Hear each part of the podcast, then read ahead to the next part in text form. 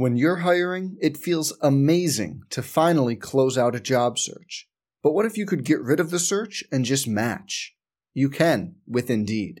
If you need to hire, you need Indeed. Indeed is your matching and hiring platform. With over 350 million global monthly visitors, according to Indeed data, and a matching engine that helps you find quality candidates fast. Ditch the busy work. Use Indeed for scheduling, screening, and messaging so you can connect with candidates faster. And Indeed doesn't just help you hire faster. 93% of employers agree Indeed delivers the highest quality matches compared to other job sites, according to a recent Indeed survey. Leveraging over 140 million qualifications and preferences every day, Indeed's matching engine is constantly learning from your preferences. So the more you use Indeed, the better it gets. Join more than 3.5 million businesses worldwide that use Indeed to hire great talent fast. And listeners of this show will get a $75 sponsored job credit to get your jobs more visibility at Indeed.com slash BlueWire. Just go to Indeed.com slash BlueWire right now and support our show by saying you heard about Indeed on this podcast. Indeed.com slash BlueWire. Terms and conditions apply. Need to hire? You need Indeed. Some people just know the best rate for you is a rate based on you with Allstate, not one based on Carol. She's more focused on hitting a high note than the car in front of her. Why pay a rate based on anyone else? Get one based on you with DriveWise from Allstate. Not available in Alaska or California, subject to terms and conditions. Rates are determined by several factors, which vary by state. In some states, participation in DriveWise allows Allstate to use your driving data for purposes of rating. While in some states, your rate could increase with high risk driving. Generally, safer drivers will save with DriveWise. Allstate Fire and Casualty Insurance Company and affiliates, Northbrook, Illinois. What's a Padawan? Must be the money, boy! Huh? Oh, mama! The best in college football. The best in college sports. This is College Sports Now. Your inside look at the biggest games from around the nation. Here's Stephen Hartzell and Roddy Jones. Oh, yeah, fired up on a Monday. We get to talk to Hot Rod for the next hour and change. Roddy Jones live from the ATL. Have, has, has Atlanta fired their head football coach yet? Come on, man. You gonna start off the podcast like this? Well, before the microphones were hot, you were saying how you were invested uh, on Sunday into you know little Deshaun Watson versus Matt Ryan action, and I know that didn't go well for your boys, so I just figured I'd, I'd follow up. That's all. Uh, yeah, it, it went very poorly, and uh, as a matter of fact, no, our head football coach is still our head football coach, and uh, publicly, what I'll say about that is uh, that I'm standing behind him. Please, the, the the toddler in the background, not so much though. Yeah, she's not happy, nor should she be. I mean, you yeah. gave up you give up a fifty burger to the lowly Texans. That's generally not how you want to start your week off. That's a bad look. Real bad yeah. look. By the way, are we just going to ask Deshaun Watson at the podium every day or every every Sunday now, like what opponents are doing in layman's terms, where he does the thing with the fists and he drags the safeties down, and he, you know what I'm talking about? Yep. I mean, uh, don't you like it? I do. I do. It's just you know it, the the way that the genesis of this, the way it came to be a thing. You know, a reporter asks a question, he gets jumped on, and then now it's like, hey, Deshaun, can you do that thing again where you kind of explain what defenses do in layman's terms so we can understand? Okay, cool. Thanks. Thanks. How was their football weekend otherwise? I know the Falcons didn't bring it home for either one of us, but um, wild week six on the gridiron, including a couple of uh, crazy ACC games that we'll talk about. Uh, the weekend was good. It was it was a fun week. It feels like we're we're finally starting to get into it where things actually matter. You know, we talk about all this non-conference stuff and there's a lot of cupcake games. We're getting to the point now where if nothing else, the cupcake games are conference cupcake games and the ones that aren't are, are, are ones that matter. So uh, it was it was a lot of fun to watch. It was obviously a crazy weekend for the league that I cover, the ACC, but across the country there were some ones where you look up and you go, "Whoa, whoa." That that just happened, and uh, it's going to have a lasting impact. Uh, and I think the biggest one of that was was obviously Auburn going down at the University of Florida. Let's talk about that game because we're going to do a deep dive in the ACC with our man David Hale from ESPN and the ACC Network. He's going to be stopping by in about 30 minutes from now, so we'll we'll we'll save some of the heavy ACC talk for our man David Hale coming up in a little bit. But yeah, Florida Auburn. Here's the deal. I picked against Bo Nix two weeks earlier in the season against Oregon and against Texas A&M. He burned me twice, and the true freshman kind of showed up a little bit on uh, on Saturday afternoon in a hostile environment, throwing three interceptions. But uh, you know, we got some sound from that game because Florida got started hot early, first play of the game on offense. Here's what happened. Gators with trips again, wide right. Perine now lines up to the left of Trask. A gain of a yard, second and nine. There's the snap to Trask. Trask looks to throw, and he's got the receiver. There's Swain at the 40, cuts between the hash marks inside the 30, inside the 20. He's gonna go! He's gonna go! Touchdown! Touchdown!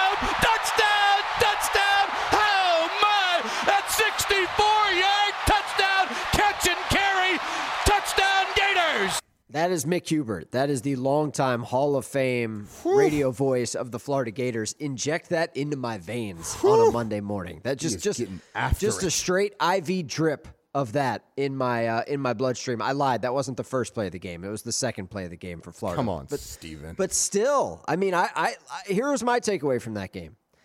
Uh, Dan Mullen is pretty good at calling plays, and and man, Auburn's defensive line was just in Florida's backfield all day. I mean, Derrick Brown, good luck. You cannot block that guy. He was everywhere. Uh, but man, Florida 24-13, they get the win over Auburn, and I, I, am kind of looking at this Gator team a little bit differently than I was a week ago, Roddy. I'll be honest with you. I know they go to LSU Saturday night, and I'm pretty sure I know how that's going to go. Oh, it's going to be a boat race. I Boat see. I race. Vegas agrees with you. I I- it's a huge line.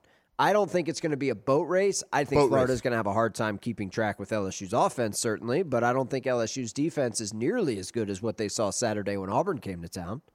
Um, that that may be correct, but uh, you're you're not. You've got a, a quarterback, Joe Burrow, who's playing as well as anybody in the country, and and, and Florida.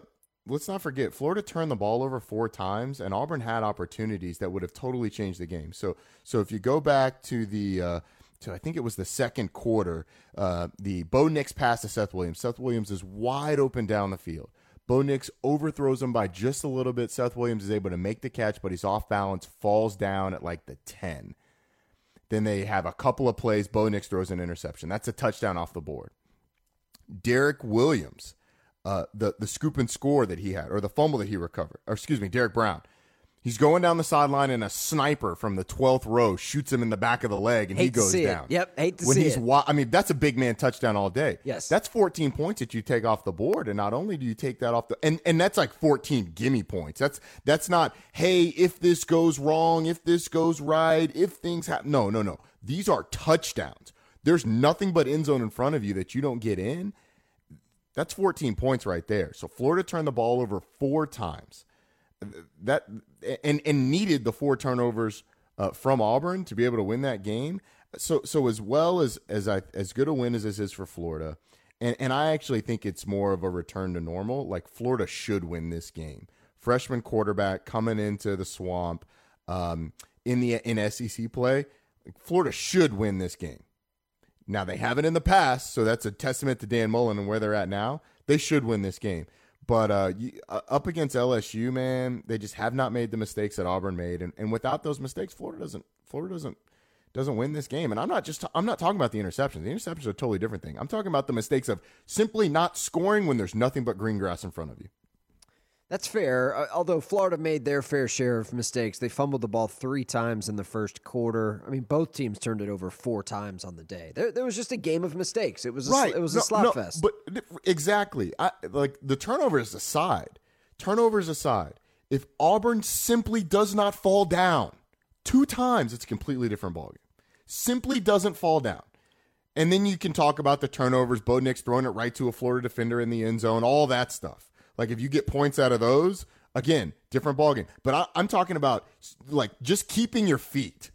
It's a completely different ballgame. So let's not forget how this game went because Auburn had legitimate opportunities with nothing but green grass in front to score touchdowns that we don't have to guess on what would have happened if if you know a safety comes if he doesn't make that throw. No, just don't fall down and you're good. Florida goes to LSU Saturday night. It is a night game. CBS is elected to take uh, the Alabama at Texas A&M game for whatever reason. Uh, that that's not going to be competitive. Johnny Manziel's not walking through that door anytime soon. But it leaves Florida LSU to be at night. I don't believe LSU has played a night game in Baton Rouge so far this season. It's an eight o'clock kick. Uh, I believe they're already tailgating. I can already smell the bourbon from here. You want to guess what the line is? Florida at LSU Saturday night? Uh, since you said that Vegas agrees with me on the boat race, I'm going to say 13 and a hook. Are you? Was that just a guess? Is that Yeah, just was a, a a random guess? That was a random guess. the line not for at the fl- the line for Florida LSU is in fact 13 and a hook. I mean, when you got it, you got it. Rod Stradamus. When you got it, you got it. Rod Stradamus has made an appearance eight minutes into the show. I believe that's a record. Very good. Very good. I, I don't agree. I, well, here, let me let me back up. I agree with the line.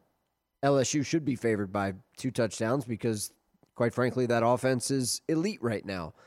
I think Florida will keep it within two touchdowns. I do. You think so? Yes, I do. See, I don't know. Like, I, I, I, I get that uh, LSU's front isn't going to be as good as Auburn's, but f- this Florida offensive line has struggled for most of the season. I mean, and and the they Miami will game. continue to struggle. Yeah. and they will struggle. So, so it'll elevate the play of that LSU front a little bit, at least. And then on offense, like. I, I, don't know. You know, maybe LSU has been doing it with smoke and mirrors, but it certainly does not look like it because they have been absolutely ro- ro- rolling so far this season. Uh, Auburn heads into their bye week uh, before they hit a couple of road games coming up later in October at Arkansas. Should be no problem. Then they visit Baton Rouge on October the 26th. So Auburn picks up their first loss of the year, and the Gators are now 6 and 0 on the campaign. Uh, speaking of big time matchups from this weekend, we've got to talk about Michigan and Iowa. Do we? Not a lot of offense to speak of. The Wolverines Oh. got the win 10 to 3. We've got some Harbaugh post game sound in the locker room, and rightfully so. He praised his defense, which is what he should do because that's the reason they won the game. Let's hear it. Don Brown called a called a great game. Uh, the other thing was our, our defense was just running all out effort from uh, the first snap to the last. Uh, some really great corner play, and uh, and the guys up front, Shaun Nua and the uh, the D line, the they were relentless. All right, there you go. Jim Harbaugh, post game, Michigan Radio Network. I got to be honest with you, man. We were parked on that game because it was a noon kick. It was one of our featured games on the Blitz, and that was one of the most boring ass games I've seen in a long time. I mean, that was it was bad, man. It was bad. If you had to, uh, if you had to, had to take prisoners and sh- subject them to the absolute most boring of Big Ten football, you would put that game on a loop, man. It was for for anybody for anybody who who comes at me with like, ah, this defense uh, that that game was a great defensive game, and uh, you have to be able to appreciate what they do. Like the people who said that after the Super Bowl this past year, the 13-3 snooze fest that was the Super Bowl, like get out of my life, get out of my life. I don't want that game anywhere near me ever. It was bad. Now here's Ever. here's the thing. I had to spend the whole week hearing about now, granted, it was in the wake of the Rutgers game, but hey, Michigan's offense is back on track. Shea Patterson, these guys have figured it out. They're clicking. Mm-hmm. No, they're not clicking. Okay. And if you look at the Big Ten right now, you got some big boy offenses in your division alone Ohio State, which we'll get to in a little bit, and Penn State. And Michigan's got to go on the road and play in most likely what will be a whiteout at Penn State in two weeks. Do we have any confidence that Michigan's offense is going to be able to keep track with either one of those teams on that side of the ball? I mean, sure, you can get a couple of defensive stops. Maybe you get a defensive score. But I mean, if you asked Michigan's offense to give you 30 points in a game, I, I don't feel very confident, Roddy, that they're going to be able to do that. No, they can't. Uh, uh, or at least I haven't seen it. They haven't done it. So, uh, especially the Ohio State thing, like that's a totally separate thing. Like totally separate because uh, number one, they don't beat Ohio State, and number two, Ohio State's offense looks like one of the most elite units in college football. Um, Penn State's another thing. Penn State's look great on offense as well. Uh, their defense isn't going to be as talented, certainly, as Ohio State, but I don't trust Michigan to give me 30 points. Definitely not 30. Do you trust them to give you 24? Pushing it. That's tough. That's tough. I don't know, man. You know, and and the nature of these games is they tend to be shorter, lower possession games. Although you get up against those two squads, and you may be able to get up up there in possession because of the tempo of their offenses. But uh, yeah, I don't, I don't, I don't trust it. And and it, to me, from what I've seen this year, and I think I picked Michigan to be in my Final Four, didn't I? Second straight year I did that. I think. Yeah, no, you you you you fell for it again. Yeah, you did. Eventually, I'm gonna learn, man. Eventually, I'm gonna learn. Can't trust them. Just can't trust them. Here's what the next month looks like for Michigan, okay? And let, let's just play a little game. They're at Illinois on Saturday, Okay, they, Dub. they will handle their business. They are expected to. Although Uh, watch watch that Lovie Smith beard, man. Lovie Smith's beard will get longer It and it will get wider uh, Yeah. after Michigan rolls through there on uh, on Saturday afternoon in Champaign. But then they got to go to Penn State. They host Notre Dame, and then they go to College Park to play a Maryland team that at times can light the scoreboard up. You're looking at two and two there, maybe three and one, maybe three and, And- one. And honestly, uh, after Maryland, you're at Michigan State, which that game, if if 20 points are scored in that game, I will be shocked. Shocked. So you never know how those defensive games go. I don't know, man. You know, so if if let's say you're two and two after the four games that you just talked about, that's uh, six and three. Obviously, Ohio State at the end of the year is a loss, six and four. So at the top, you're eight and four. Is that a is that a year that Jim Harbaugh can go out and say, "Hey, we had a good year"? Here's the deal. No, absolutely not. No, I, no, no, no, no. You cannot lose four games in, in what's supposed to be a year where you're favored to win your division. No, absolutely not. That cannot happen. Will Harbaugh get fired because of it? No, but that's that is beyond disappointing. If Michigan's defense plays like they did Saturday against teams like Ohio State, against teams like Penn State, then yeah, you got a chance because the game's going to be ten to three. I don't Uh, think you're going to no, no, keep no, Ohio State's offense to 10 points. I don't think you're going to be able to keep Penn State's offense to 10 Ex- points. exactly. We're talking about Iowa here. Now, having can- said that, Penn State visits Iowa Saturday. That'll be a fun game, you know, a clash of styles there. But still, I, I just, come on now. It's like Michigan's we're- defense can play like this against Ohio State, and they'll hold Ohio State to 28. By the way, That- we've, we've got we've got some Ohio State sound while we're doing some Big Ten stuff. Let's just jump into it. Uh, Michigan State traveled to the shoe to play Ohio State. This game was competitive for about a quarter. Fields in the shotgun. Dobbins to his left on third down. Snap Justin Fields. Hands KJ Dobbins running right side to his 35 to his 40 to the 50 goes Dobbins to the Spartan 30 to the 20 of Michigan State to the 10 goes Dobbins and into the end zone goes J.K. Dobbins breaking a big one loose and taking it from his own territory to the end zone to the tune of 67 yards. 23-10 Ohio State. That's Paul Keels. They call him Big Daddy, and uh, you can hear why. Ohio State Radio Network, uh, courtesy of uh, Learfield IMG College. You, you get the idea. J.K. Dobbins was doing his thing, and Ohio State rolled in this game, thirty-four to ten. You know, look, Michigan State did their part. They they tried. They they tried to limit offensive possessions. But this Buckeyes offense, man, it's rolling, Roddy. And and if you want to start ranking, because this is you know micro macro, zoom out a little bit. Okay. We got some elite offenses in college football. Alabama, in no specific order. Alabama, Ohio State, LSU, Oklahoma. There's other teams that are quote unquote contenders, like a Georgia, like a Michigan, although Michigan's got a loss, like a Florida that's going to be a, a, a top 10 team when the new AP poll comes out. But my point is, like, those teams can't keep pace with these elite offenses right now. I, I just think it's apples and oranges, man. Uh, yeah, you know, from what we've seen so far, yeah, of course. But but the apples and oranges is is who have you played?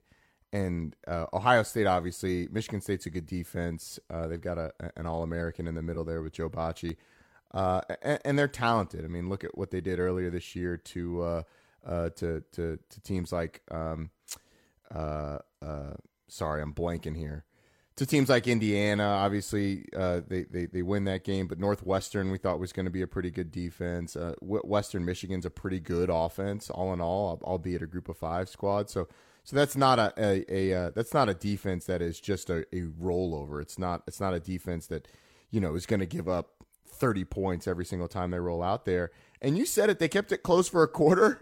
I mean, uh, but but the explosiveness of this Ohio State offense, I, I think, is the biggest thing that sets them apart. That J.K. Dobbins run, uh, Justin Fields eventually got going a little bit, um, although he looked uncomfortable to start. I would say, um, but but ended up picking it up. And when you talk about the elite offenses in college football, it's not all about it. But when you have a team like Ohio State that's playing so well on offense, with questions coming into this year about it when you have a team like LSU that has shown consistently they can play defense, now they're starting to perform offensively. Obviously, we knew about Alabama. Uh, you you You didn't mention some other teams that are going to be there that maybe aren't putting up the numbers, like a Clemson, uh, a Georgia. You could throw them in the mix. Uh, it's it's it, absolutely is. You know, it's kind of the haves and the have-nots, and I'm not sure that it's anything that we didn't know coming into the year, though. Like, is there any team that you thought coming into the year that would be a contender that is not showing you enough offensively to do it? I guess for me, it would be Michigan because I picked them, but uh, but I think that was more uh, an indictment on what we knew about Ohio State to come into the season. Yeah, that's a fair point. I mean, look, Oregon picked up a loss in week one. I thought their offense would be a little bit more dynamic than it is right now. They, they've struggled against uh, elite defenses. Like they struggled to put away Cal on Saturday night, and and and Cal. I know they're your Bears, Roddy. I mean, you, you, you said a couple weeks ago, if and when they go undefeated. No, no, no. I said if. The there was no win. There was no end win. It was whatever, just if. Whatever. It was just if. Yeah, well, whatever. It was just if.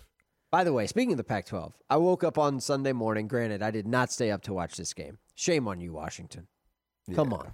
I, I watched But- that but game. why? And it was, Why? What happened? Uh, Jacob Eason is not good at quarterback.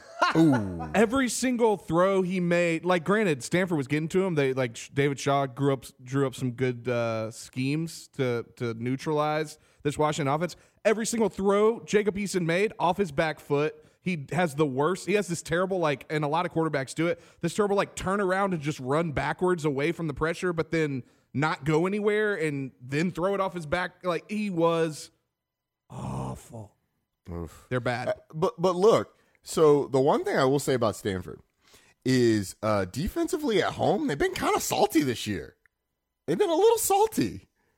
So okay, let's let's let's let's go down their games. Uh, they get Northwestern at home to start the season. Gave up seven points, two hundred and ten total yards. Northwestern's terrible. Uh, okay, they uh, played Oregon at home. Gave up six points. I'm sorry, gave up twenty one points. Uh, they only scored six, but they only gave up three hundred and twenty yards of total offense. Twenty one points to an Oregon team that good offense, like you said. We thought they'd be good this year, and I still think they'll be pretty good. And then this game, Washington, you give up 13 points, 369 yards. That's compared to giving up 501 at Oregon State, 545 at UCF, and 492 at Southern Cal. All of those, except for Oregon State, ended up being L's, and they gave up 45 in the Southern Cal and UCF games. So, so obviously, the, the the thing you need to know about Stanford, and here's what you need to know about that for the rest of the year: uh, defense does not travel, but if you get them at home, it's pretty good, pretty good. Notre Dame at the end of the year better watch out. Pretty good. Jacob Eason's stat line from Saturday night 16 of 36, uh, one touchdown, one interception. And Washington has fallen from 15th in the polls to the uh, vaunted NR. And rightfully so, uh, because that's, I mean, look, Stanford has not been great. and you're supposed to handle your business, UW. You know, uh, Stanford going into the game had seven healthy offensive linemen, seven Mm. healthy scholarship offensive linemen. Mm. One of them went down during the game, Mm. and they still dominated. Good thing you only play five. Other takeaways from the uh, from the weekend, Roddy Jones, because we're going to have David Hale from uh, ESPN and the ACC Network stopping by here in about ten minutes. We will talk about the wackiness that was uh, Miami and Virginia Tech with uh, with David Hale. Yeah. Um, other takeaways. Uh, so, look, uh, LSU obviously took care of business. Texas, to me, uh, mm, Morgantown's a tough place to go play. Let's just say that. But We've got some sound. Texas Okay. getting it done on the road where they burn couches. Has the snap, back to throw. Looking to the right, still looking. Pressure coming now. Ehlinger takes off. 15, 10, 5. Ehlinger dives. Touchdown, Texas. Sam Ehlinger held the ball to the last possible minute and just charged straight down the middle, 13 yards to the end zone.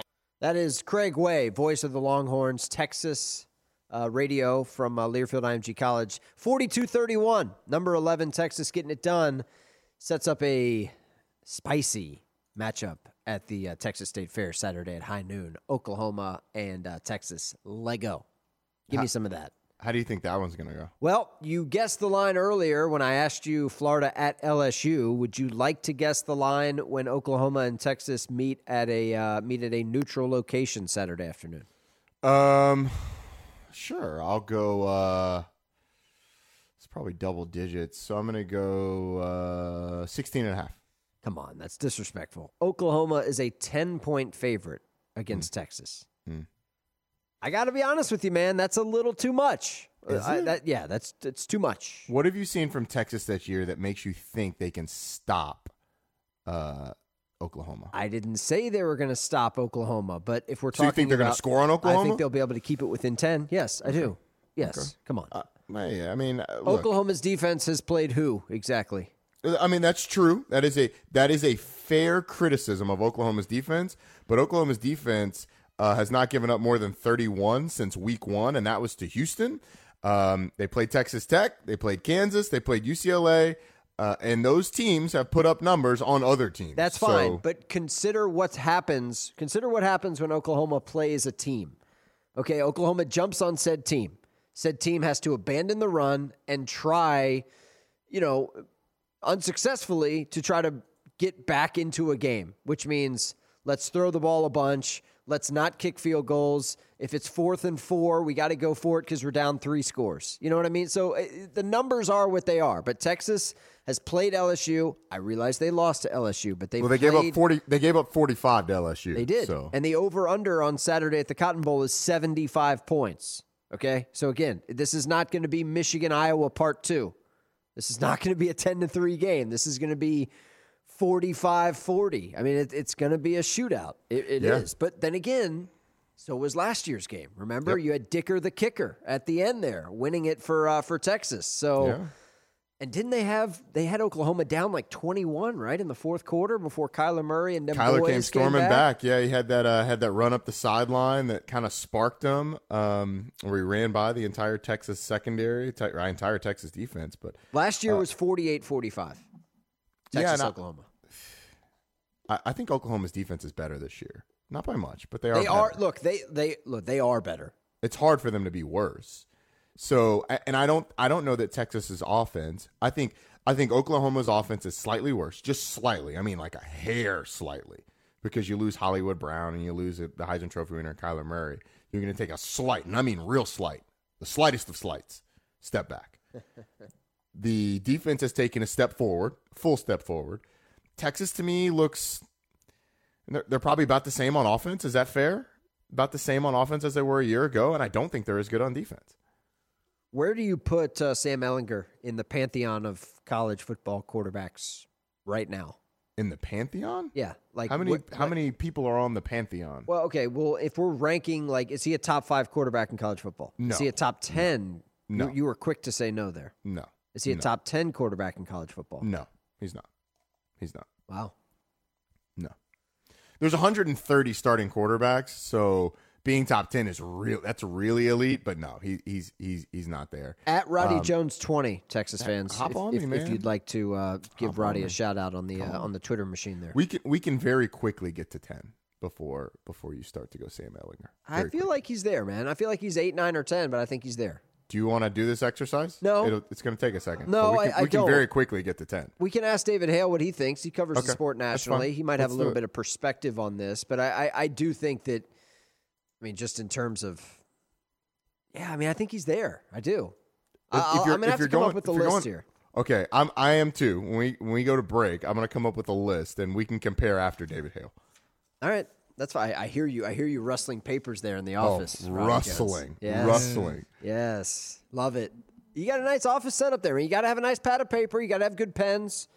Uh, I'll, I'll be honest. I'm a papermate guy with the pens lately. You know about the Flair pens? Yeah, felt tip. yeah. See, I actually like smooth ride. Big. I was a big fan of uh, of pens, and I still am. But I actually go mechanical pencils when I'm in the office. Wow, going, that that is so Georgia Tech of you, the, bro. the the tool mechanical pencils, T U L. You're not Oh, even using a bic? Come on. I, What I do you know. mean, I know about TULs. If- That, I believe that's the Staples in-house brand. I believe. If you if you have, it doesn't matter what it is. If you have not tried one and written with it, uh, you are missing out because this thing is like it's like it's like ice skating. It's like a beautiful ice skater on the ice. It just glides so smoothly. And then if you make a mistake, you can always erase. I mean, I don't know who else uses mechanical pencils in 2019, but leave it to Roddy Jones, Georgia Tech What do they use? Regular pencils? I still use regular pencils. Yes, I do. What? Not like a you have a pencil sharpener? We have one in our break room. Wow. Regular pencil greater than sign mechanical pencil. Roddy, There's I that. work in radio, man. Like sometimes I get asked to call like a baseball game. I need pencils to do that. You ever kept score? Yeah, keep it in pen. Well, that's because ballsy. Okay, very aggressive, my friend. Your boy don't make mistakes. yeah, very aggressive. Yeah, well, especially when you live that TV life and you got people handing you stats and snacks and makeup and you know air conditioners and all kinds of other stuff. oh stuff. my gosh. By the way, where are you at this weekend? I know you were down on the flats. You got to sleep in your own bed for Georgia Tech and North Carolina. Yep. Uh, Jackets futility continues. Uh, nice win for North Carolina on the road. Where are you at coming up on Saturday? I am uh, nowhere on Saturday. I am at home um, because of a scheduling quirk and because of the 14 week season. I got moved to a midweek game. I got some Sunbelt action on Thursday night. ULM at Texas State. Where is Texas State geographically? San Marcos, Texas. It's about uh, 45 minutes south of Austin, I believe. Uh, little known fact, it's about 15 miles north of where my wife was born and grew up, New Braunfels, Texas. How about that? There you go. So, are we taking the whole crew? No, sir. No, no. No, Have you done that yet? Have you traveled with the two girls? Mm, Uh, yeah, yeah, we've traveled with them On to a Texas, plane. actually. Yeah, yeah, on a plane. I'll be honest. Um, it is, it's extremely difficult. It, it, it's very hard. It's stressful, bro. It is stressful, Stressful. and I don't travel well on my own. Like I'm an anxious flyer, not because I think we're going to crash, but just because I don't like I got I just don't enjoy flying. I don't I don't like the sensation of being in the air, the takeoff and the landing. They just you know I, I'm not comfortable on a plane. And again, not because I think we're going to crash, but just because the seats aren't comfortable, everyone's sick, people are disgusting, and it's just an unsafe environment. It's just it's gross. But doing it with two kids and having to put on a front for them is really hard. Yeah. It's not easy. Well, f- I, am I'm not a I'm not as nervous Nelly a flyer That's as you, you, are. fly all the time, man. Come on, let's be honest. but uh, Probably but got yeah, status too. You got status, don't you? Uh, Admirals not- Club. Yeah, No, I've seen you in there. Admirals Club, bro, Or whatever it is. You know where I fly out of? I What- fly whatever the Delta equivalent of that is. There I- you go. What is it? go. What's it Diamond called? Diamond medallion Yes, or whatever. there- yeah, there no, I'm is. not that. I'm not that. You got loafers that they put on for you when you get Yeah, into the plane. right. Man, Welcome back. Mr. Jones. No, nobody knows. Nobody knows my name, anything. I'm just lucky if people don't call me if if, if they refer to me as Mr. Jones and not Roddy White. That's all. That's that's all I ask. Does that happen? People call you Roddy White? It happened twice on Saturday. Did Wes call you Roddy White in the booth? Look, I, I'm not call, I'm not calling people out. I'm not calling people's names. Who did, who didn't, but it happens, Dude, bro. Roddy White played wide receiver for the Falcons. He's a great UAB Blazer. He's like six four. I've met you, Roddy. You're not. You're not No, six four. But it's what it's. Look, man. This is the life that I've lived since Roddy White got drafted by the Falcons, and this became a two Roddy town. When you have a unique name like Roddy, and you are the second famous of two, you, you get called the other guy's name. Sometimes it happens. Well, wait until Rodrigo Blankenship becomes, you know, like a, Roddy a- Blankenship. hey, I mean, it could it, it could happen. You got a hot rod right up the road there in Athens. Uh, he's your he's your favorite kicker's favorite kicker. I mean, he's you know he's he's a stud. What can we What- say? what- speaking of which, what do you think of Georgia this weekend? You know, I, I've got thoughts on Georgia, but we've Okay. got David Hale coming on. Okay, And okay. I think David Hale's actually got some thoughts on Georgia too, based on his uh, Twitter feed. Anyway, he's uh, he's pumped out some stats about Georgia's offense not exactly taking the number of downfield risks or chances as some of these other quote unquote elite offenses uh, that we've talked about here on the show. Why don't we take a break? We'll bring in David Hale from ESPN, talk a little ACC and National College Football with our man David Hale coming up next year, Tuesday edition, College Sports Now. The biggest schools, Touchdown, Penn State. Alabama. Oklahoma. Ohio State will win the big, biggest games. Kick is good. The Longhorns lead it. Intercepted at the goal line. The Dogs have picked it up. Reliving the weekend on the gridiron. It's the College Football Rewind. Throws over the middle. Pass broken up. And the Huskies are going to win. The Gators get a pick six. Download on Sunday mornings on Apple Podcasts. This place, it's an insane asylum. Search College Sports now. Tuesday edition of College Sports Now rolls on alongside Roddy Jones. I'm Stephen Hartzell, and we're pleased to be joined now by our man David Hale from ESPN, ACC Network.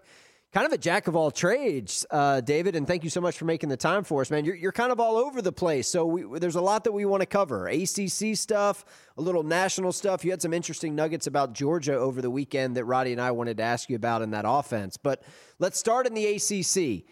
I feel pretty confident in who the best team in the league is. I feel pretty confident in knowing who the worst team in the league is. Roddy, apologies to your alma mater. But in terms of everything in between, what do you make of the ACC so far this season? Uh, uh, yeah, start me out with an easy one here, right? Um, look, I, I, I don't know. Uh, I think most of it is probably pretty bad. Um, that badness has translated into some good games, at least. Uh, for pure entertainment value, the ACC has been fun. But yeah, I mean, you look at Miami and you say that looks like a terrible team at times. You look at Virginia Tech, and certainly they've played horribly at times. Um, Syracuse got destroyed by a mediocre Maryland team. Um, you know, pretty much everybody has had their down moments outside of the top three at this point, which is Clemson, Virginia, and uh, Wake Forest. And um, I, if you're look, I think it's great for for Wake Forest and Virginia that they're playing this level of football. I don't think that they should be doubted uh, to the degree that they probably are. But the flip side of that is the ACC is not winning over any pundits with Virginia and Wake Forest. Um, it it is they're going to be looked at as products of a bad league as opposed to teams that are really sort of on the up and coming path. So the bigger problem that the ACC has is that Florida State has not played well, Miami has not played well, Virginia Tech has not played well.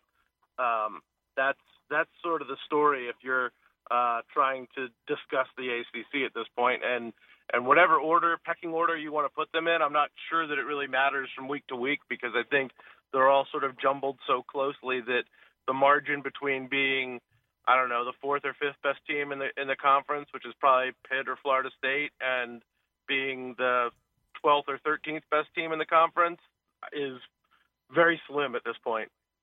David, you didn't include Pitt in, in that in that conversation with the other three. Uh, uh in terms of schedule, I know what happened with the Delaware game, obviously, but in terms of schedule, when they are healthy, they've played pretty well. Where do you see the Panthers down the stretch?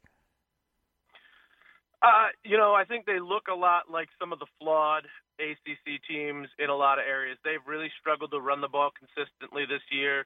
And so you see something like that show up in the Delaware game where, look, I know they didn't have a number of their key players in that game, but this is versus Delaware. They should have just been able to out physical them, and, and that was not the case. So I think it, while I don't put a whole lot of stock in that game, I do think it, it sort of underscore – where the weakness on on Pitt's offense is. They're just relying very, very heavily on Kenny Pickett in the passing game right now, which is just not the MO of a Pat Narduzzi team or a Pittsburgh team in general. Now, the flip side of that is that's a borderline elite defense right now. And the crazy thing is that they've got two of their best pass rushers are out for the season.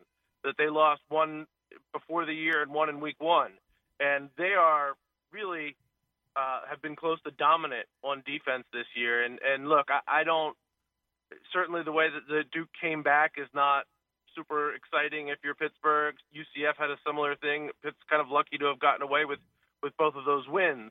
On the other hand, they very easily could have beaten Penn State. I mean, it, Pitt's sort of a very good synopsis of where the ACC is. I, they might be good. They're definitely flawed. There's a lot to like. There's definitely some stuff not to like all of that in the ACC probably adds up to the fourth or fifth best team in in the league. And, and you could probably say something very similar about Florida State, which I think is sort of in a similar boat of there's some real talent there. There's also some real question marks.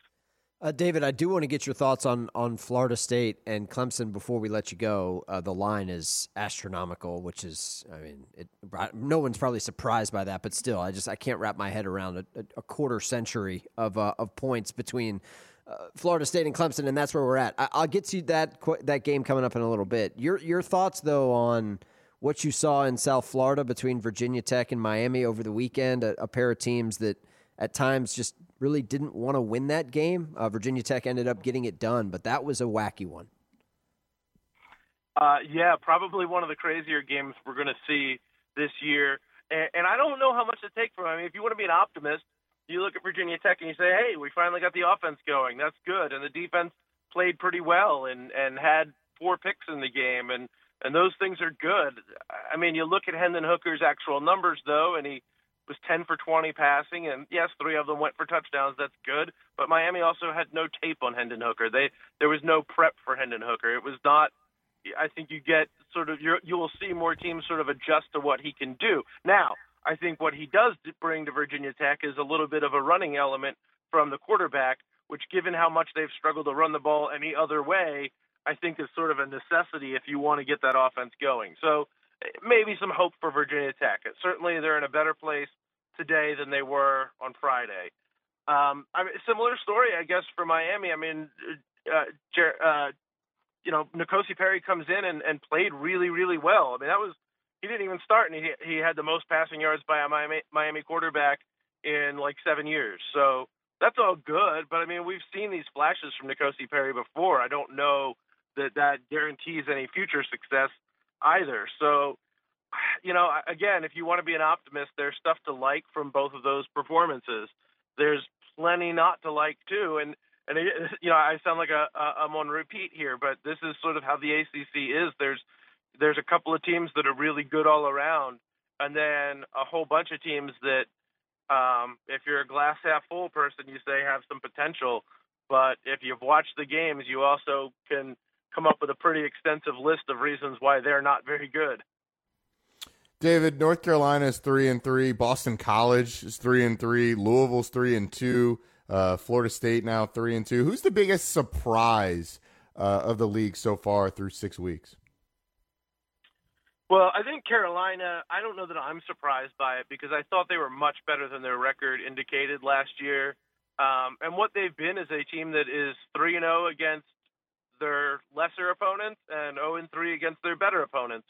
Um, I don't know that that's really much different than I would have expected. I think that they are a team that is you know, I would have said at the beginning of the season I thought they were a six and six team. I thought they were going to get up, get to a bowl. I didn't think they were great.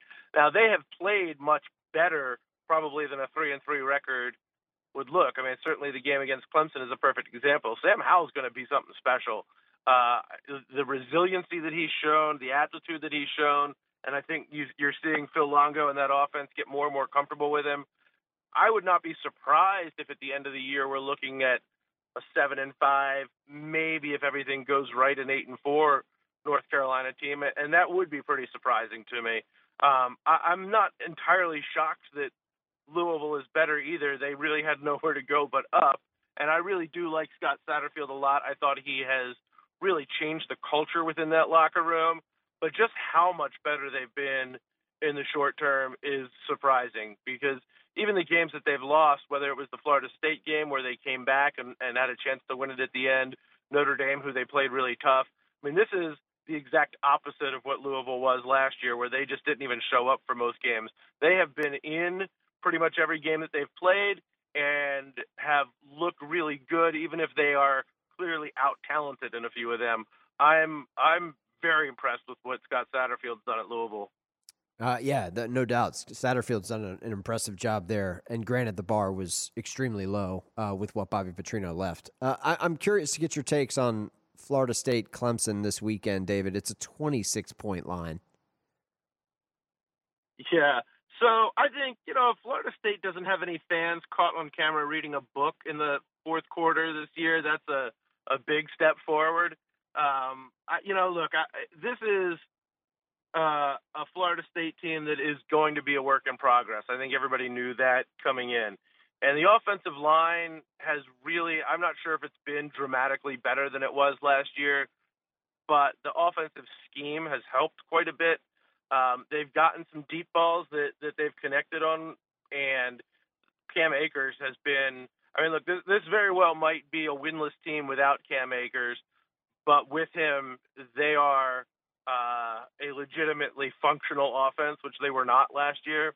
So a lot of it to me, it comes down to the line of scrimmage, though. I mean, if they are going to get housed at the line of scrimmage by Clemson, which they certainly did last year, uh, they're going to be in trouble. And and the offensive line is not great, as I said. The defensive line has had its moments, but not been nearly as consistent as you would hope for a unit that, that I think a lot of people thought would be the strength of Florida State coming into the year.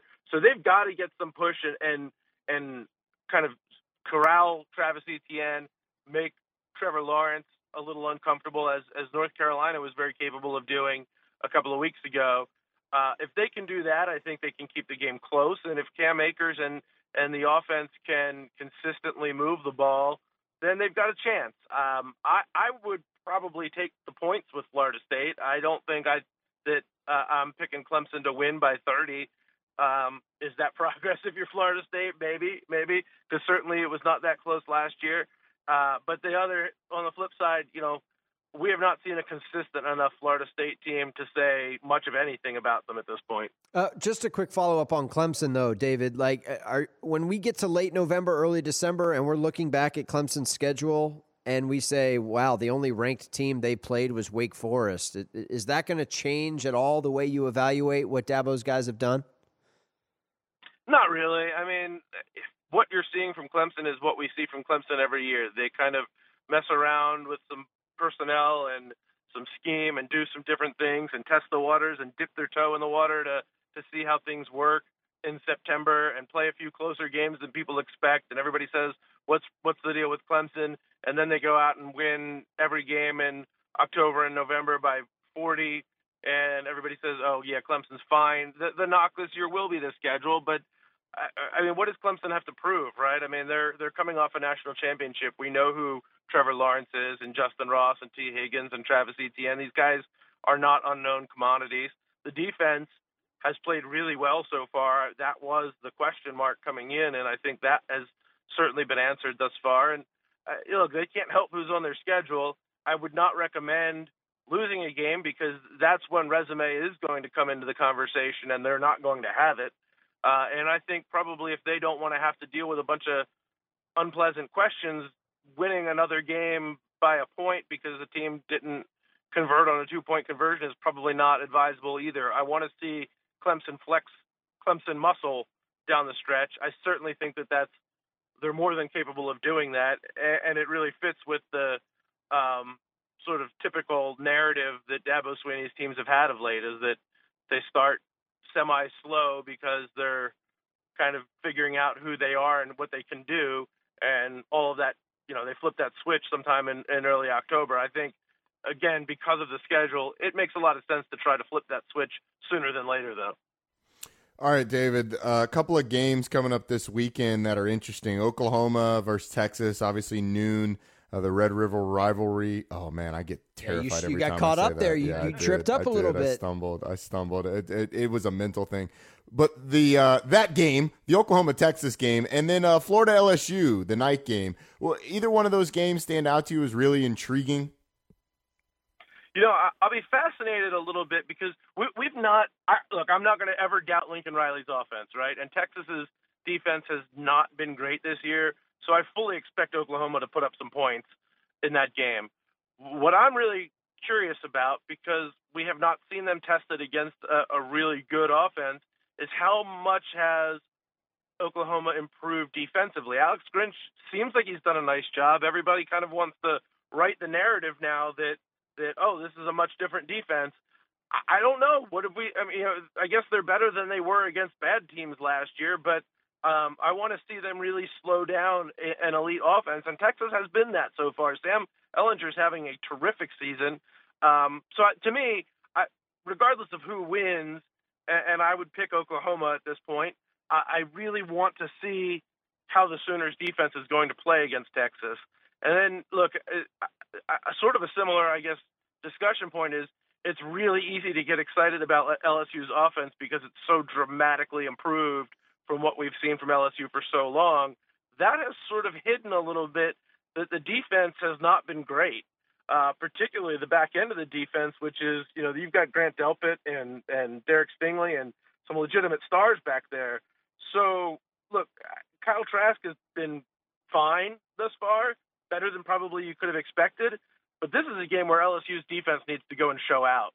And if they don't do that, then I don't know that I'm ready to put LSU into that category of legitimate national championship contender. I want to see them go out and really shut down Florida's offense. Like I, I, I would pick LSU and I will pick uh, Oklahoma to win. I feel fairly confident in that for both of them. But win or lose, there's some stuff I want to see from both of those teams before I'm ready to say, hey, we've got real national championship contenders here. How short is that list for you, David, of legit national title contenders? Because I think we, you know Alabama and Clemson are on that list, but then you've got Georgia, you've got Ohio State, you've got LSU that you mentioned, Oklahoma. How many teams are you putting in that list alongside Alabama and uh, Clemson? So I think if you want to say playoff teams, it's probably a longer list. If you want to say who can actually win it all, well, look, we know Alabama and Clemson, and that's the standard. They they've set the standard. So to me, it's always is there somebody or a few somebodies who can legitimately play with them at the highest level on the biggest stage. I feel pretty good about where Ohio State's at right now. Justin Fields, I think, is still developing, but his mobility has really opened up that run game. Whereas last year, when you had more of a pure pocket passer in Dwayne Haskins, they just really struggled to run the ball consistently. And on the other side, after Bosa went down early in the year, they just were not great consistently up front. Both of those things are dramatically improved this year. Ohio State, to me, is in the conversation with Clemson and Alabama. Everybody else, I kind of want to see something. Now, Georgia's been knocking on the door with Bama the last couple of years, so it, I, I, I would probably put them there. But they really have not stretched the field much.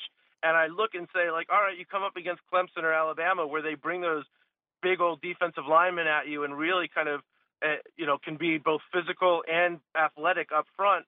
And maybe they slow down that little those jet sweeps and the little screen passes and the dink and duck passing game and shut shut down your running game. What do you do? Is there a plan B for Georgia offensively? And, and I'd love to see that from them. Again, LSU I think has a lot to like, but the defense has not played great. Oklahoma has a lot to like, but we still have questions about the defense. I, I'm not sure that I'm ready to put any of them aside from Ohio State in the yes, I think they can win it all. I, I think I haven't. I certainly wouldn't eliminate any of them at this point. But that's why I say I think this weekend will be so interesting because it's not so much about can they win these games. I think they can. It's about can uh, are they going to show enough to me that I think they can win a game in January, and that that to me is the thing that we're going to learn this weekend about a couple of these teams.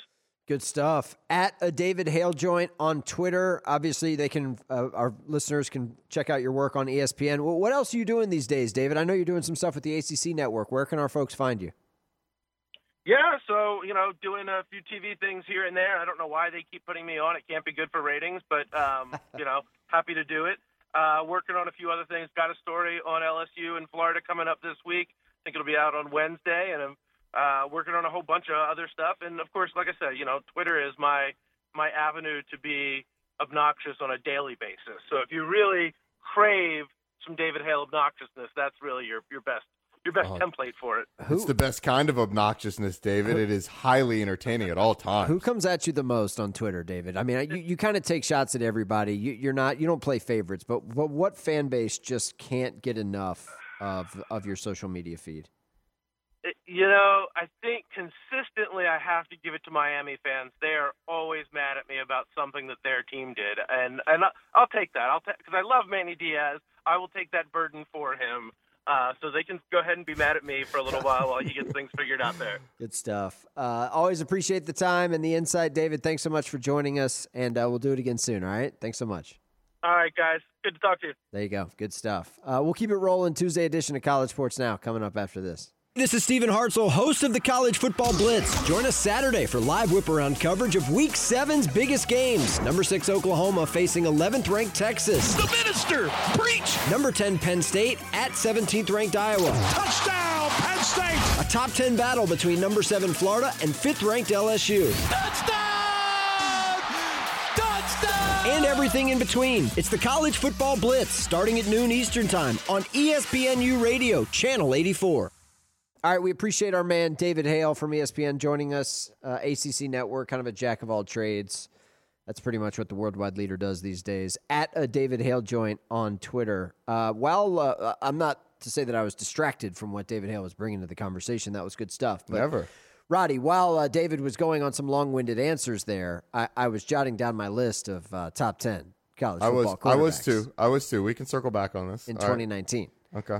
Now, I think Tua and Trevor are on that list at the top for both of us. Yep. Okay. Yep. Tua and Trevor. But I got to about five and six on my list before I slotted our boy Sam Ehlinger in there. And I'm Yeah. curious to know how far down the list you got since you maintain that Ehlinger is not a top 10 college football I, quarterback. got- I got to I got to eight. He's at eight for me. okay. He's at eight. So now now so I So I take that back. I apologize to all Texas fans, and I apologize to Sam Ehlinger. He's at eight for me. and to me cuz I you you said I was wrong And, and and, to you. Okay. And to you. Got it. Okay. So you no, got to you know eight. what? I I take back my apology to you Why?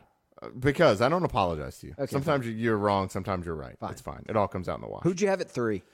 Uh, Jalen Hurts. Interesting. Who'd you have? Uh, Jake Fromm. Oh, I had Jake Fromm State Farm at five after Joe Burrow. Where is uh, I had Burrow at 5. Where's Herbert? Uh, six. I had him at 4. Interesting. I've got Hurts at 6. I've also got a I've got Jordan Love at seven. Too, Come on, man. Like, come, come on. Get get out of here with that. Get at me, bro. Dude, turn on, watch that dude play. Watch him play. Inferior uh, supporting cast, but he is incredible. Put him. You could put him on. Uh, well, according to my list, you put him on seven teams, and he's starting for him. Okay, fine. All That- but seven teams. that- Excuse me. okay, fine. I, I, oh, God. Was Shea Patterson on your list? bro. Don't come out with the clown stuff there. Shea Patterson would have been on my list two years ago. Was was Brock Purdy on your list? no, Brock Purdy was not on my Was list. Was Ian Book on your list? No, no, Ian. Yeah, Ian Book was uh, down below Ehlinger. He was at nine or ten. Okay. Interesting. Yep, yep. Brock Purdy was not on the list though. I have Um, Patterson on my list at 10. What, dude? What? I know. what? I, that's my point. I was This com- isn't I- 2016. No, I, I realize that, but I'm listing the top 10 quarterbacks in college football. And to your point, you can only get to about five or six before you're like, yeah, I got to put Ehlinger in here. And I got to nine, and I was like, who's next? Shea.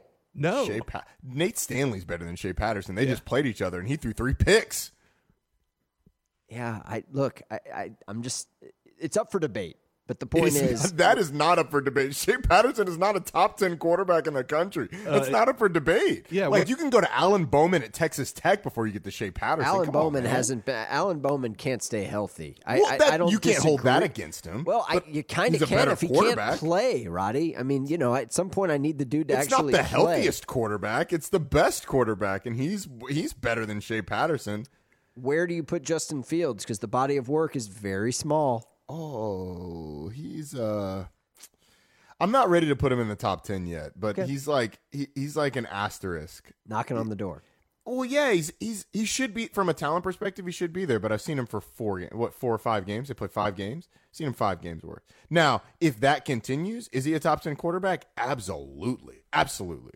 But also, Sam Howell's a top ten quarterback if we're talking about five games worth. So Yeah, that's good stuff. No, I, look, I'm I'm here for the top ten quarterback debate. Uh, Uh, that's better. That's better fodder for like July when people are just chomping at the bit for college football content. no, but see, that's the thing. Like we have those arguments in July, but now's where we're actually seeing them play.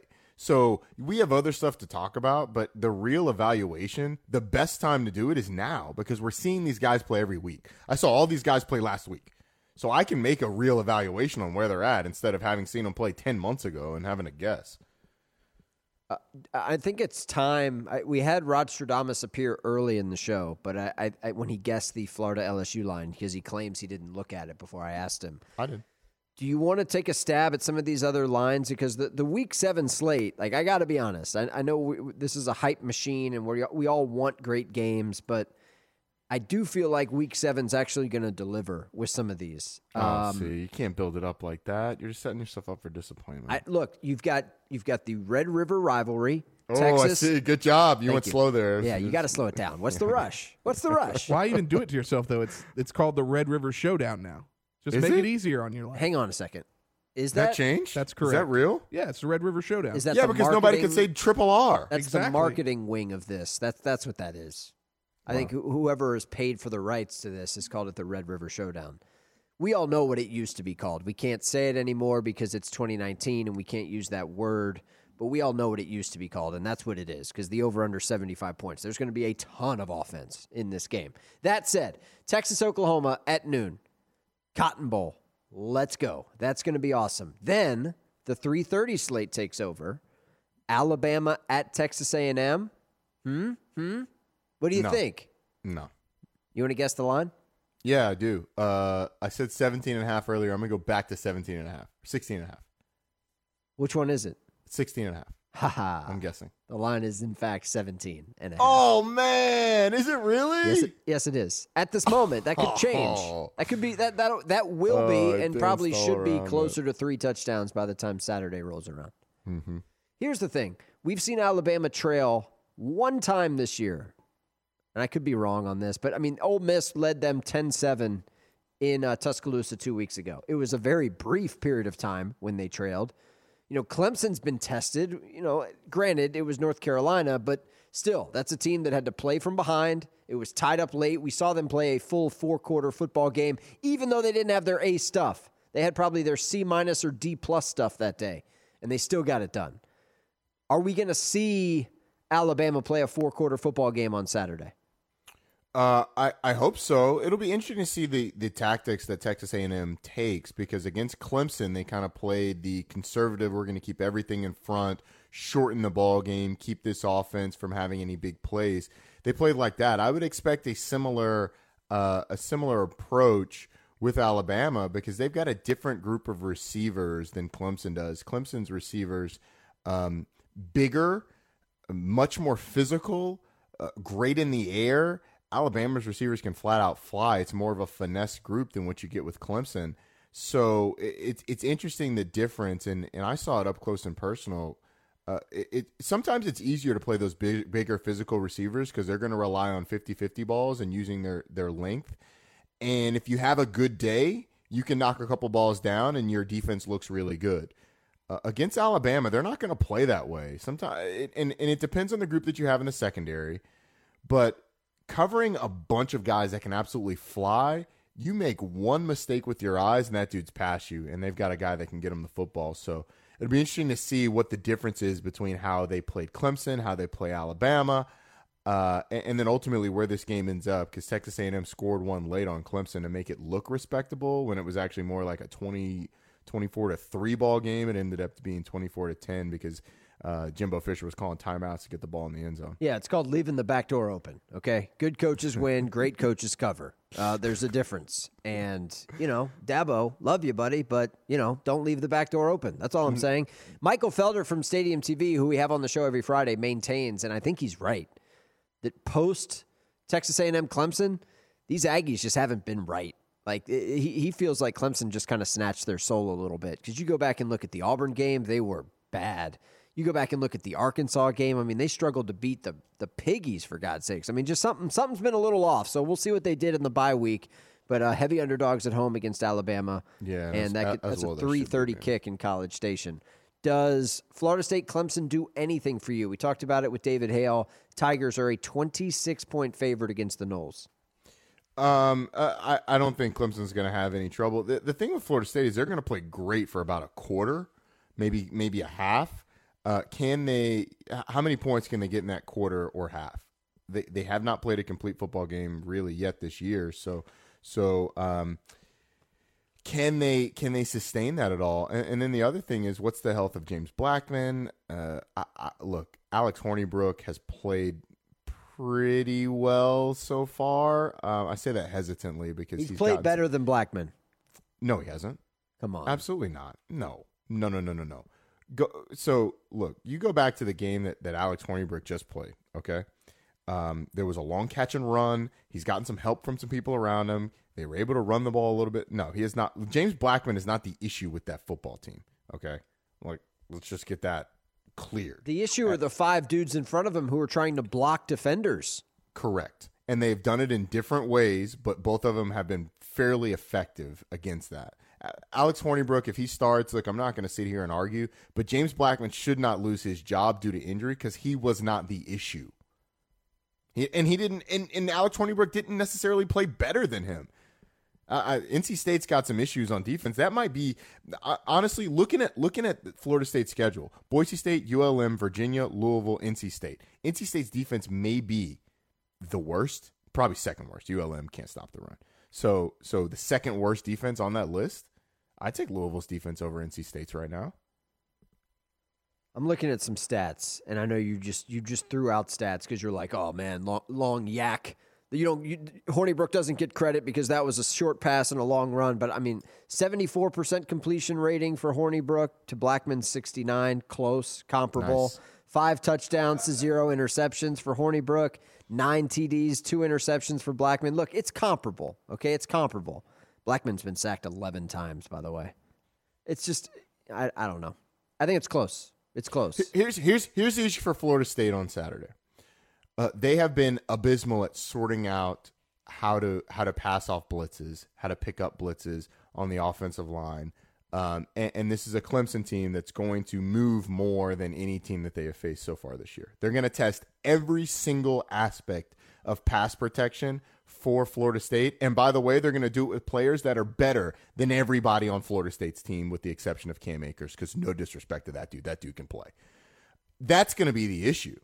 Can they block Clemson uh, in the pass game? And and you know, if you decide to start to get the ball out quick, then Clemson, what Clemson's going to do is they're going to take number eleven, Isaiah Simmons. They're going they're going to move him around and make you do things that you don't want to do, or else he's going to erase them. Like if you're going to get to that quick game underneath stuff, the stuff right at the line of scrimmage, they're going to put Isaiah Simmons out there, and he's going to totally shut it down. Uh, and then you get the guys up front going, and and look, it, it I just don't see it. I don't I don't see Florida State sticking around in this game at all. Okay. Well, again, it's a 26 point line. It's it's aggressive. Uh, does Southern Cal at Notre Dame do anything for you? Saturday night, 7:30 kick, NBC. Uh, yeah. I mean, it, it's it's a historic rivalry, so absolutely, it does something for me. Um, I don't. Uh, do you know? Do you know what USC is right now? I I, I don't have a good. They're a three and two team, football man. team. They are Well, winless away from home. For what it's worth, they have not won a game away from the Coliseum this year. Uh, that and that is worth something. So uh, I don't think that game ends up being close, but USC to me is weird, man. You know, they get Utah at home and they beat him with the third string quarterback, and then you go up to Washington and lay an egg. I, I don't know, man. I, I can't figure out a lot of teams in my own conference, much less the Pac 12. Like, I don't know. What are you going to get? I don't know. Well, Wayne Cook would tell you because it's it's parity and it's just so tough and rigorous because you got to play a nine game conference schedule. Blah blah blah blah blah. Yeah. Southern Cal's Well, playing for a lame duck head coach. I mean, let's I- be honest. Unless I- they beat Notre Dame, this is a three and three football team, and Clay Helton's going to go. I mean, you got a new athletic director coming in there. That's not me three saying he needs to go. That's me saying it's gonna ha- like Oh. it, it's gonna happen. Like let's just acknowledge it. There's going to be a new guy coaching there. It's it's tough. That's a tough spot for Southern Cal. It's a tough spot. By Is the it? way, the line is 11 on Saturday night. Is it? A, you mean it's a tough spot going to Notre Dame, or it's a tough spot where they're at? Because this is like, I mean, think about the, the when you talk about the historic programs in college football.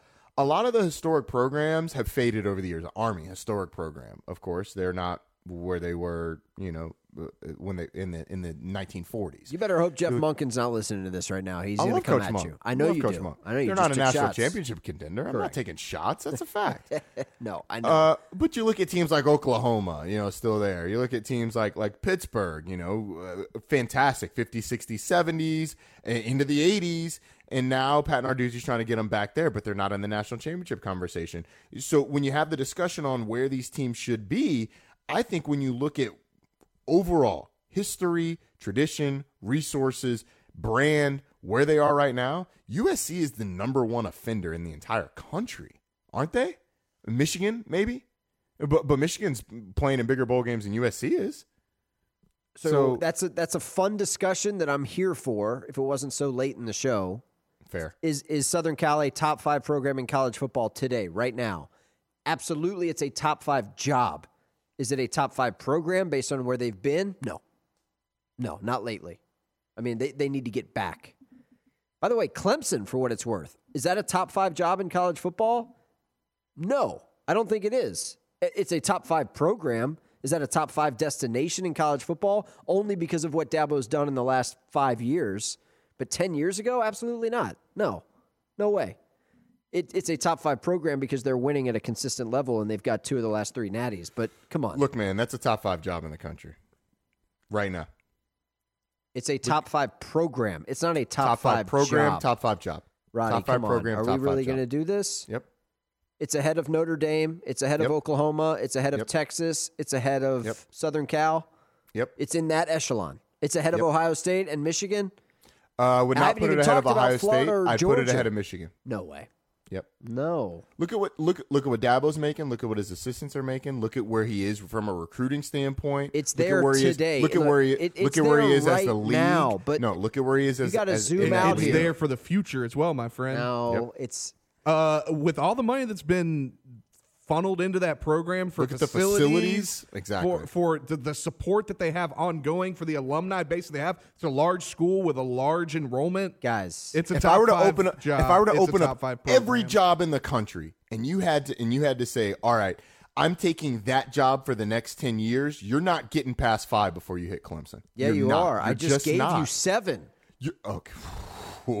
okay.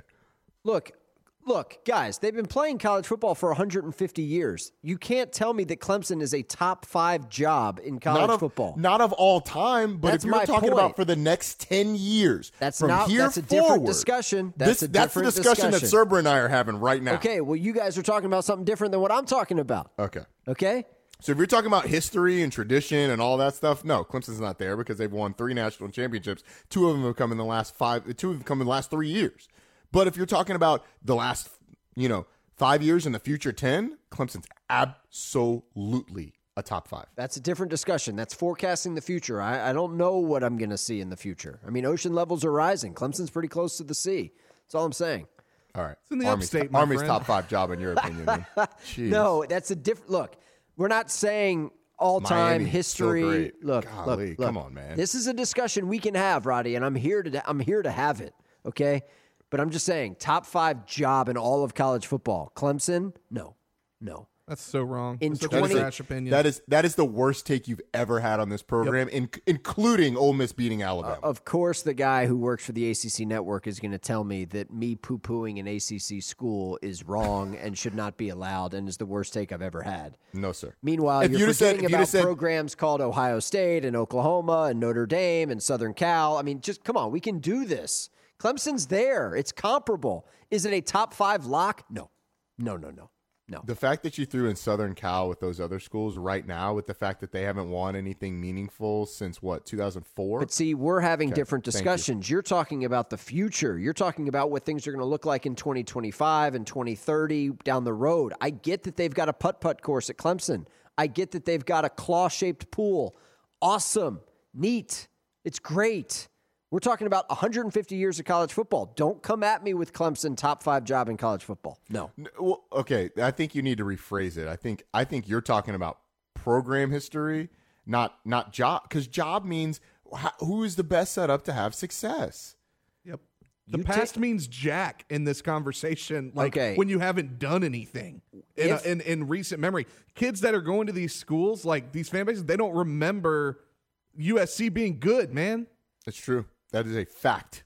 See, I don't think Fact. I don't I don't think that's true. I, I think Southern Cal's had a lot more recent success than you guys want to acknowledge. Having said that, Do do do tell, Mr. Hartzell. Eleven so- and three. more and so a- than a school like Michigan. Michigan hasn't won a natty Hey, since '97. Look, look, you, uh, you and I are on the same page with Michigan, but but it was only what seven years later that USC won one. A recruit, a recruit who was who was 18 years old in 2020 was two years old the last time USC won a national championship. Tell me they remember that. Look, they don't. Guys, I realize that we are doing the show in the southeastern part of the country, but nationally, if you're going to tell me that Clemson has a stronger brand nationally, stronger brand than a school like Southern Cal, They do. You, no, no, no, no, no. So no, no, Serber, he's he's right on that. But you've moved the goal. You've moved the goalpost. Yeah, of course From we a- are. you- yes, yeah, we're, no, yeah, you, we're, we're no, you, around. We're you just, all over the you place. just moved Yes. the goalpost. Yes. But yeah, yeah, of course, USC is a stronger brand nationally than Clemson's. Clemson's still building that. We saw stats this summer at the ESPN College Football Seminar Symposium talking about national brands in terms of recognition. Clemson's not in the top 15. They just haven't been good enough long enough for the sidewalk fan in Indiana to be like, hey, yeah, I love Clemson. That just hasn't happened Fans yet. in Which you Indiana get don't with- like football. which you uh, fair, which you get with USC or Notre Dame and all the like the the ones that your grandfather was reading about in the newspaper, where there was a one game on national television every week, and it was Notre Dame. Like, of course, those those